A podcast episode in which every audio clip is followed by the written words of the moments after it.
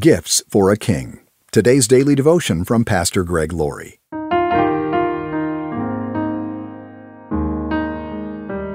Our scripture reading today is from Matthew chapter 2 verse 11.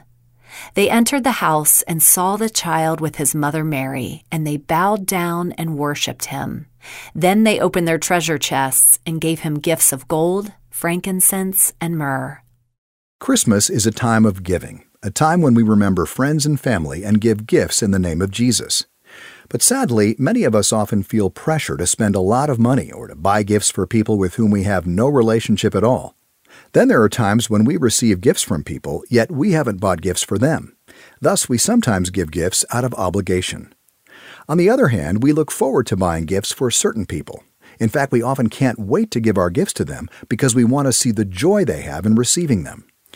Jesus said, It is more blessed to give than to receive. And it truly is. The wise men from the east brought gifts to Jesus gold, frankincense, and myrrh. Now, what kind of gifts were these for a child? Myrrh is an embalming element. Why give an embalming element to a baby? The wise men, however, had an insight into who Jesus was. They gave Jesus gold because they recognized it was a proper gift for a king. They gave him frankincense, which is what the high priest used when he went into the temple to represent the people and they gave him myrrh because they recognized this king would die for the world. He is the King of kings and the Lord of lords. He is our high priest, and of course, he is the one who died for all our sin. What can we give God this holiday season? What do we give God who has everything? Here is what God wants from you He wants your life. The greatest gift you can give Him this Christmas is yourself. And the greatest gift you can give to God as you enter a new year of opportunities is to say, Lord, I give you my life. I give you my talents. I give you my abilities, my weaknesses, my dreams, and my future. I offer myself to you. That is what God wants from us.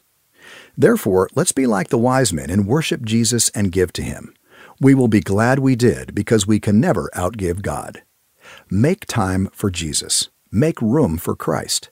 As the classic Christmas carol Joy to the World says, let every heart prepare him room.